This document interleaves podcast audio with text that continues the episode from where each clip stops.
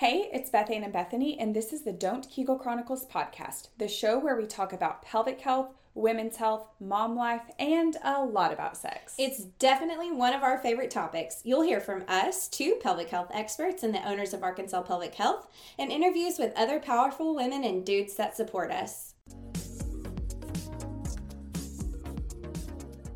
Welcome to episode three. This season, you're going to get some episodes of some very specific diagnoses. And we're going to start with vaginismus. Babe, like, tell them what vaginismus actually is. So, vaginismus is an involuntary contraction or a spasm of the muscles around the vagina. So, the vulva and the vagina, different words. So the pelvic floor muscles, we have let's let's go back to the basics. We have a few different layers in our pelvic floor muscles that in the pelvic floor that we treat. The we've got the superficial layer. Those muscles there, their primary responsibility is to open and close the actual vagina, which is different than the vulva.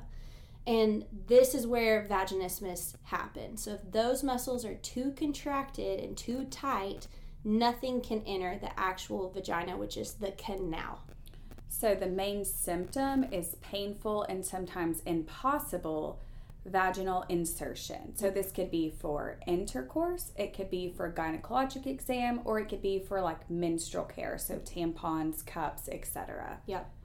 And it's it's actually one of my favorite things to treat. I don't know if it's one of your favorite things, but it's it's such a rewarding diagnosis because once people get to us when they realize like they aren't broken something is wrong with their pelvic floor muscles not wrong with them physically or like not wrong with them mentally Right. Like the problem is very much in your pants, not in your head. Right. It is very much in your pants. And, you know, we're really great about treating things in your pants. Right. I mean, she's probably going to want to re record that part, but I'm going to say let's leave it. That's what we do. I just said we treat things in your pants. Yeah, we do. I mean, we do. We do. But okay. there is a lot of times a mental component, a mental health component. So whenever I go over this with folks, I always say like the problem is in your body. Yes. Not in your head. Right. But those connections, the head to body connections mm-hmm. can play a role often. But a lot of times it's a protective mechanism. So unfortunately, a lot of people have suffered sexual abuse. Mm-hmm. A lot of people have had um, unfortunate, like gynecologic trauma where they were forced to do an exam and it, their body just wasn't ready. Um, and those things, our brain stores it to protect us of like we don't want anything to enter. Right. It's like an overprotective big brother sometimes right. though. So it muscles do protect us. Think about little car accidents, very small car accidents, yeah. and then your muscles are tense and tight for a week, protecting your cervical spine. We like that our muscles protect us, but sometimes they're a little overprotective. So it could be, you know, very significant trauma like that. It, it could also be smaller traumas like a fall off a bicycle. Right. Right. A tailbone injury. It could be something like that. So right. it could be the muscle tightening because of that. And also sometimes there's vaginismus or inability to insert because of like a hymen that's still mm-hmm. very mm. taut and tough and intact and maybe they need a small surgery. There's many things that could cause a vaginismus. Or we have a whole episode in season one about purity culture. Right. Because if we're told something is, if we're taught something is bad, don't do it, don't do it, don't do it, and then we just assume that like it's it whenever we have sex with our partner for the first time and it doesn't go well because we've been taught it's bad, it's bad, it's bad, like that's our brain protecting the muscles from Still. something allegedly bad. Right, but it's not bad. Right. So historically for vaginismus, I think people mostly treat with dilators. Yes. So dilators are a series of like progressive in size, so it gets bigger. Basically, silicone or sometimes plastic, sometimes plastic tubes yeah. Where you kind of make the entrance to the vagina bigger but I don't think that's the best way to treat vaginismus. I, I definitely don't think anymore for sure. There's so many more things that we can do versus dilators. Now, do I think dilators are necessary sometimes? I think they have their 100% place. they have a place. Um, and in our field they do for sure but i don't think every single case of vaginismus just automatically needs dilators. Right. So their place to me is something like a lichens where that autoimmune disorder mm-hmm. and the vagina is kind of fusing closed like yeah let's make sure we maintain that diameter. And like if it's a neo vagina so new vagina created right. then we have to make sure that it's not going to scar closed. But i don't think if someone has difficulty with a pap smear or with intercourse, we just say, oh, yeah, just log on here to Intimate Rose. Shout out Intimate Rose, my favorite dilators. We love And, her.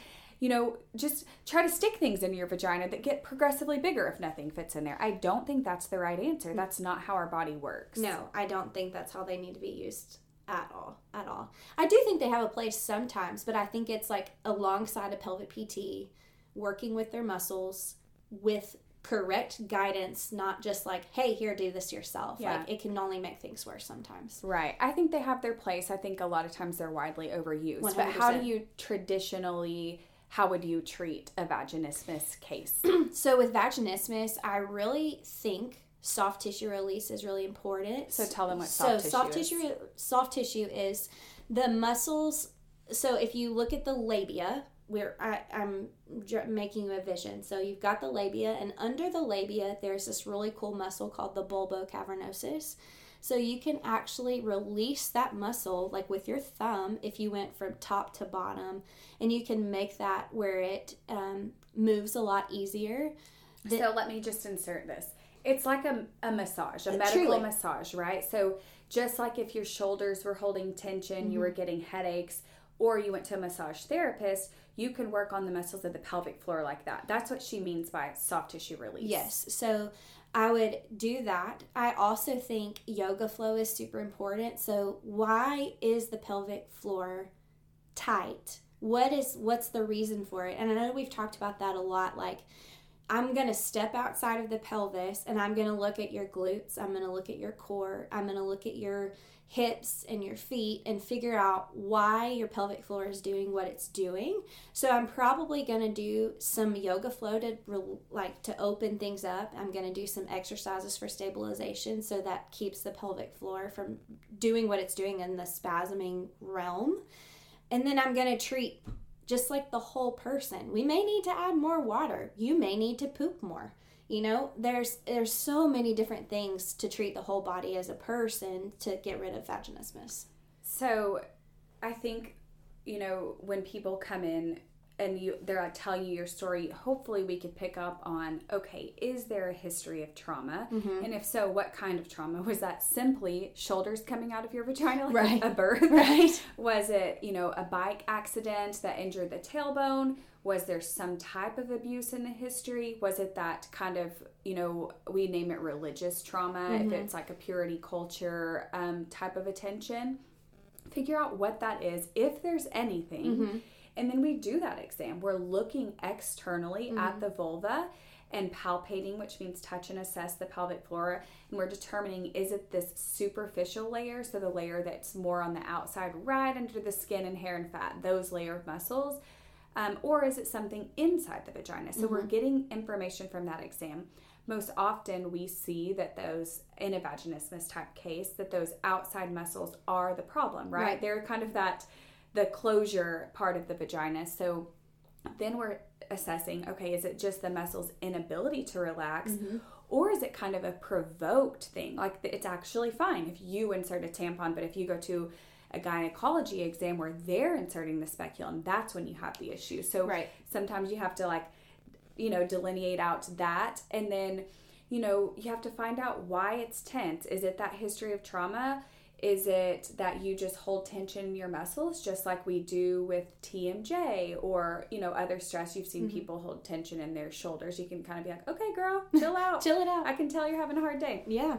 Um, and then what Beth Ann was saying about the yoga flow or exercise, yoga flow is so that like we can manually release the muscles. Mm-hmm but the yoga flow is like how you can do it on your own at home, right? So you can release, right? You could give yourself a self massage, but you could also purposefully put yourself in positions that relax the pelvic floor, right? And then when you're saying exercise and strengthening, mm-hmm. that's because um, sometimes the pelvic floor is only tense and taut because it's compensating for other things, right? If you have right. some low back instability or hip problems, the pelvic floor is like, I got you, mm-hmm. and it's tightening up. So you kind of have to figure out the why. Yeah. But what we're saying is, it's not always let's just stick things in your vagina and get it where you could progressively have right. a bigger size. No, that's that's not what we need to do. We need to get it to where you can just what we call quote unquote relax, but I hate telling patients to do that because they're sitting there like if I could relax I would. Right. Like, it would be simple. Well, and there's not like another word for like no. the mental relax and the body relax, right? right? And like totally if someone's just like just relax. You're like cool cool. Tried it. That's so not dumb. yeah it's not working okay? Because right. clearly i don't know how to do but that. But we're talking about like the the ability of the muscle to relax right. at, as uh, opposed to contracting. Exactly. And so really with the pelvic floor we just want it optimized. We want it to contract and relax but oftentimes in the vaginismus it's like it's staying contracted. Right. So how do we get to that to let go of the contraction? Yes I love treating it. I have a couple of patients. I actually had one just deliver on Friday, and she came with vaginismus and she wanted to be pregnant. And we we got her vaginismus down under control, her pelvic floor function the way that we needed it to. She got pregnant. She just delivered on Friday. And I just feel like it's those stories like that. And like I have another one who um, the same story. Came with vaginismus wanted to be pregnant. And there are other, obviously other ways to get pregnant if you have vaginismus. If you if you don't want to have sex clearly there are other options. But with these two specific cases like both of these girls have delivered and they have babies and it's just cool as a pelvic pt to like be part of their story you know yeah. like we had this relationship of hey we're going to work on these muscles. We're going to teach you how to chill them out. And then great spousal support it's just it's one of my favorite things to treat. Yeah, I love the full circle of our job like yeah. that. They're like sometimes people come initially because they want to be able to have sex, and then they come back later when they're pregnant, um, which is awesome. That means they had sex most of the time. And they come back when they're pregnant and get treatment during pregnancy or for birth prep, and then maybe they come back postpartum, and then they come back for a different it's pregnancy a or going through menopause. It's just cool that it's like full circle, and right. they keep like checking back in during major life milestones. Right. But vaginismus specifically, I think a lot of times people think is just in their head because mm-hmm. it's that non voluntary contraction. Right. And so we just, I like to tell people this isn't in your head, it's very much in your body. But sometimes that connection makes it worse. And so we want to work on that connection too. So we're not just working on the vagina right. and the muscles around the vagina, we're working on that neurological system too. So sometimes I'm working on their traps yes. or their jaw or their suboccipital muscles, mm-hmm. the muscles behind their head, to start stimulating that vagus nerve, that calm down yeah. nerve.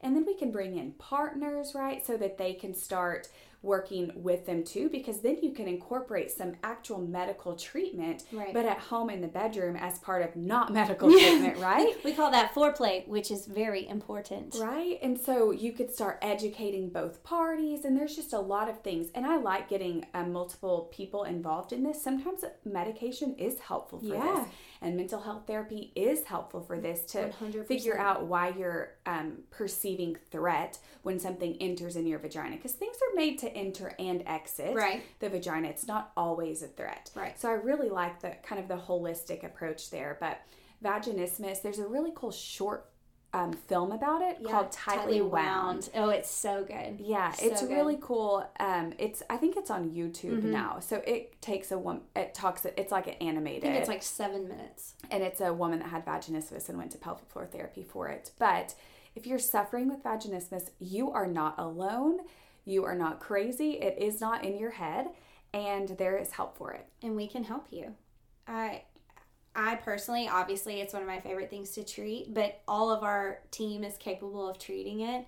And if there's not a pelvic floor therapist near you, we can obviously do virtual visits with you too. Yeah, there's help. So if someone's telling you to just relax um, or it's part of being a woman, then, you know, they're wrong. That's they what I would say. And there is help for it, and reach out to a specialist near you.